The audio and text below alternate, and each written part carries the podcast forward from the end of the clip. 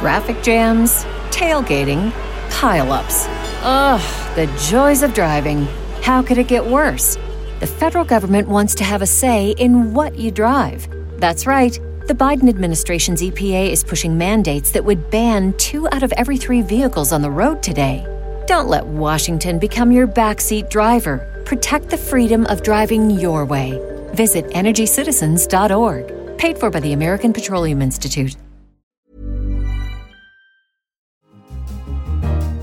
Hello, I'm Edward McBride, finance editor for The Economist, and this is Money Talks. This week, we'll be examining what the British economy needs to bounce back from the shock of Brexit. Overall, the best thing for the economy now is just try and clarify what the relationship is in the future. How a unicorn made an ass out of tech investors. The main lesson, of course, is that Holmes promised too much and really delivered far too little. And how Lego is setting an example for the builders of corporate headquarters in Europe. There's a difficult challenge to get the right talent, to get the engineers, the really high skilled young people, especially if your headquarters are in the middle of rural Denmark.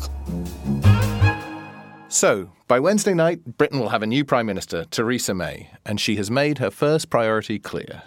The need, of course, to negotiate the best deal for Britain in leaving the EU and to forge a new role for ourselves in the world. Brexit means Brexit, and we're going to make a success of it. But with the pound still far below its level before the referendum and foreign investors looking leery, where to start cleaning up the mess from Britain's decision to leave the EU? Here to discuss this with me is Callum Williams, our British economics correspondent, who's been glued to the FTSE 250 ever since the referendum news broke. Callum, uh, first of all, uh, before the referendum, uh, we at The Economist made pretty clear our view that the economy would suffer if Britain voted to leave. How much are the signs of that happening already? Well, as everyone knows, there's the there's the um, stock markets which are which are down. The FTSE 250 is the one to look at, and, and sterling is down. Um, what we're starting to see now is evidence that the sort of real economy, so not financial markets, are slowing, and that's not from official data, for which there's quite a long lag, but from more high frequency indicators that you can scrape from websites and that sort of thing. So, so tell me a bit more about that. What what kind of indicators are we talking about, and, and what are they showing exactly? So, for instance, one website that I often use for articles is a is a jobs listing website that has roughly a million or so jobs uh, at any any given time. New job postings on that website have fallen by about a quarter since the since the referendum. So that's that's one indicator. In, in, other places, the economy is, is looking okay. I mean, consumer spending is, is looking okay. Things like restaurant bookings are holding up fine. John Lewis sales are holding up fine. That that sort of thing. So it's not an altogether awful picture, but there are certainly very sort of dark spots if you, if you look closely enough. All right. So, so, you mentioned hiring as one area where there's some indication that, that companies are holding back. The other thing that people keep talking about as a potential problem is uh, investment. Yes. Tell me a little bit about that, what we know. So, on investment, it's it's difficult. We have got some data on things like planning applications which both uh, businesses and individuals will make. So it's not a perfect proxy, but it's a decent one.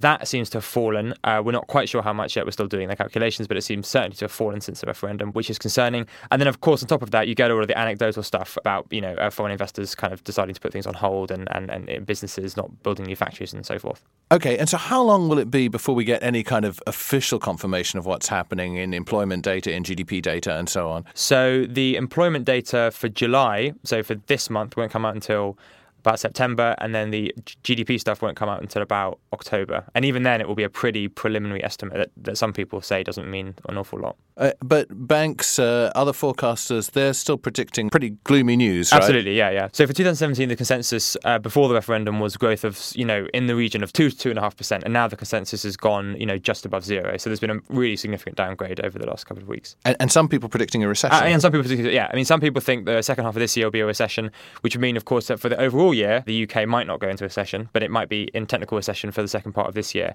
and then uh, significantly slower growth, or, or possibly a recession in the year after that. So lots of different indicators that things are heading south and, and might go a long way south. How bad do you think it might get? The consensus is seems perfectly legitimate. My personal sense would be that it's probably biased upwards. For the reason that, for instance, the UK's brand abroad is looking pretty shaky now. The UK relies very heavily on its brand to sell things, film and TV and advice and consultancy, all that sort of stuff. And of course, you can't really model that in a prediction of what's going to happen to economic growth. But I think that's actually really significant for the UK. Um, the indications that we've got is that brand Britain, which the government's worked really hard to create over the last decade, is looking a little bit damaged. So probably I'd say the 0.4% or whatever the consensus is for 2017 might look a little bit optimistic, if anything. Oh dear. Okay. And, and, and what about our new Prime Minister just uh, starting the job, or, or indeed the Bank of England? What could they do to try and, and make uh, things not turn out so badly? Well, it is also true to say that most of the predictions of what would happen in the event of Brexit also didn't account for the fact that there would be a policy response. So it didn't account for loosening monetary policy or fiscal policy. So Theresa May has kind of indicated a few times that she thinks that the current government's fiscal policy is wrong, uh, is too tight, essentially, too austere. Uh, the government has this sort of fiscal target for m- making a budget surplus by 2020, and she's kind of suggested that that is not a good idea, which we would agree with. So, on that level, she might well uh, embrace a more expansionary sort of fiscal policy. On the other hand, Theresa May has sort of talked vaguely about infrastructure spending, but has put no uh, no flesh on on those bones. So it's kind of hard to know what she stands for, but if anything, it's going to be a loosening of fiscal policy. So, so with a little bit of loosening of monetary policy and a little bit of loosening of fiscal policy, we, we might not be quite as badly off as you're predicting. That's true. I think monetary policy can't really do that much. I mean, the banks and the consultancies love talking about what Carney will do next, what Carney's going to do on Thursday. I think cutting rates from 0.5 to 0.25% will probably do pretty much nothing. I mean, rate, lending rates in the UK are already really low. It's the demand for credit, not the supply of credit, which is the issue, as, Carney keeps saying. And on fiscal policy, expansion of fiscal policy will be good, but on the other hand, the UK's deficit is already 4 or 5% of GDP. There's not a huge amount of room, certainly much less room than there was at the beginning of the financial crisis, to really start spending hard. So I think the room for manoeuvre there is pretty limited. Presumably, in the long run, the thing that's really going to determine how the British economy does is, is what kind of relationship Yes. we end up with with Europe. And, It- and exactly. we don't know anything about that yet. Exactly. When Article 50 is invoked, there'll be a sort of short term sense of terror as that happens, but it would be uh, overall the best thing for the economy now is just to sort of try and clarify what the relationship is in the future. Callum Williams, thank you very much.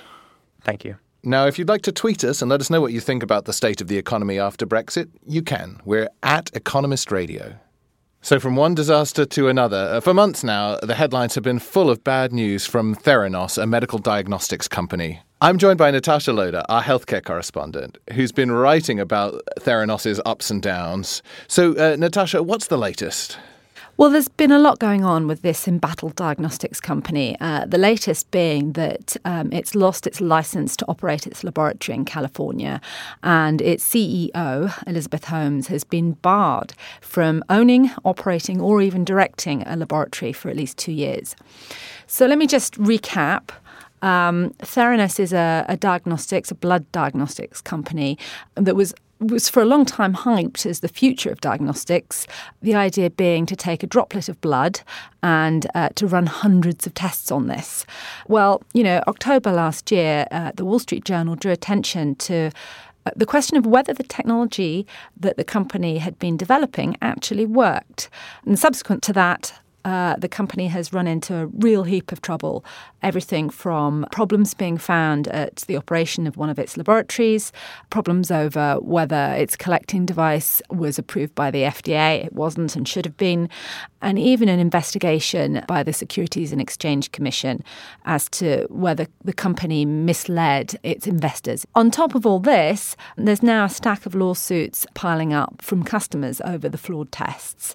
And later this week, Holmes is going to have to answer questions from Congress. So, as you say, this was a very hyped company, a biotech unicorn, as it were. Uh, we, we don't know the precise valuation since it's private, right? But but very much uh, um, esteemed by investors at a certain point.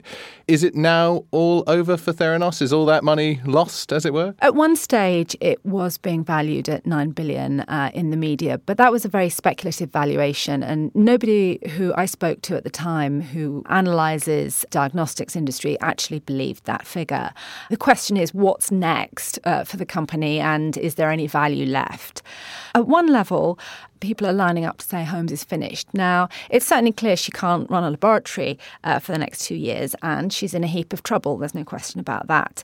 Uh, but she has got one interesting option left open to her, which is to shut down the consumer testing side of her business and really continue on what they started out doing, which was to develop tests in the company. Of course, whether or not this is a viable option really depends on the extent to which the technology works, which is the open question we have here. Okay, but so some slim prospect that something might be salvaged from the company. But in in the meantime, what have we learned? What have investors learned? What have the regulators learned? What, what's the moral of, of this sad story? Theranos is such a unique company. It's really hard to draw general conclusions, but there's some certainly some real standout issues.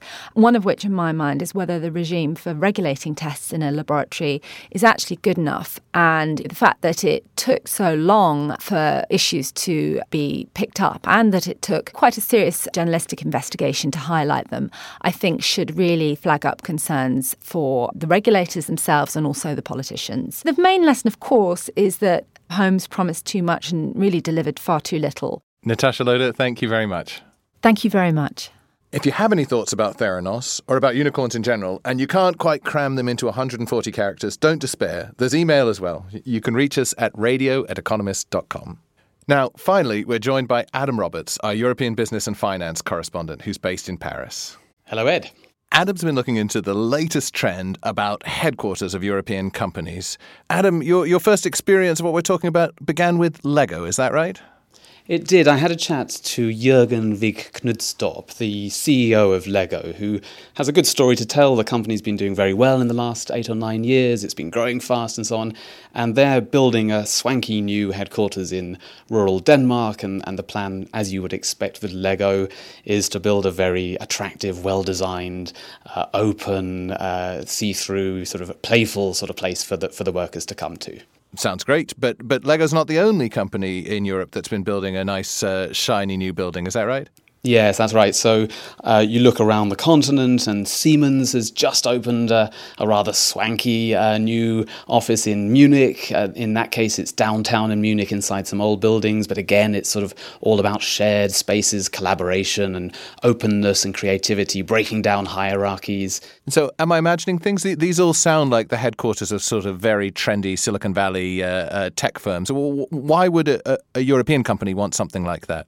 They need to attract the same sort of talent. They want to get the high skilled workers in. They want to tell people that they're open to creativity. They're not as hierarchical as they used to be. And they're trying to send a message out with their buildings to say, actually, it's fun to work here. You can really be creative and achieve something. It's a bit like working at a tech firm. So, you know, they're sending a message with these buildings that we're almost as fun to be at as to be at Facebook or Apple or someone like that. And, and is there any evidence that the uh, message is, is reaching the intended destination? And presumably they're, they're quite expensive to build, so you, you'd want to be sure it would work. Yes, I, I don't know if there's any evidence that it really works yet. I think all of these companies know that there's a crunch, there's a difficult challenge to get the right talent, to get the engineers, the really high skilled young people, especially if your headquarters are in the middle of rural Denmark or out in the middle of uh, rural Germany. But there isn't a lot of proof yet that I think it works. This is a, of a fad, and uh, I suppose the companies that are doing well feel it's just worth chucking the money at this and seeing if it happens.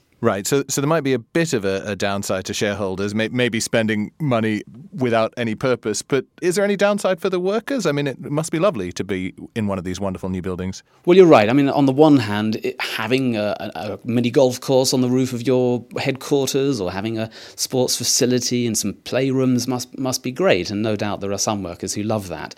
My suspicion, my skeptical view of it is that actually the downside is that workers are somewhat encouraged to live their lives in these these buildings, not to go home, but to spend, you know, every waking hour in effect at work. They get almost trapped in these buildings and don't want to leave.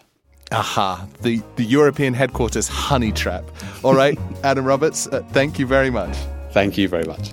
That's it from Money Talks this week. Thanks for joining us. In London, this is The Economist.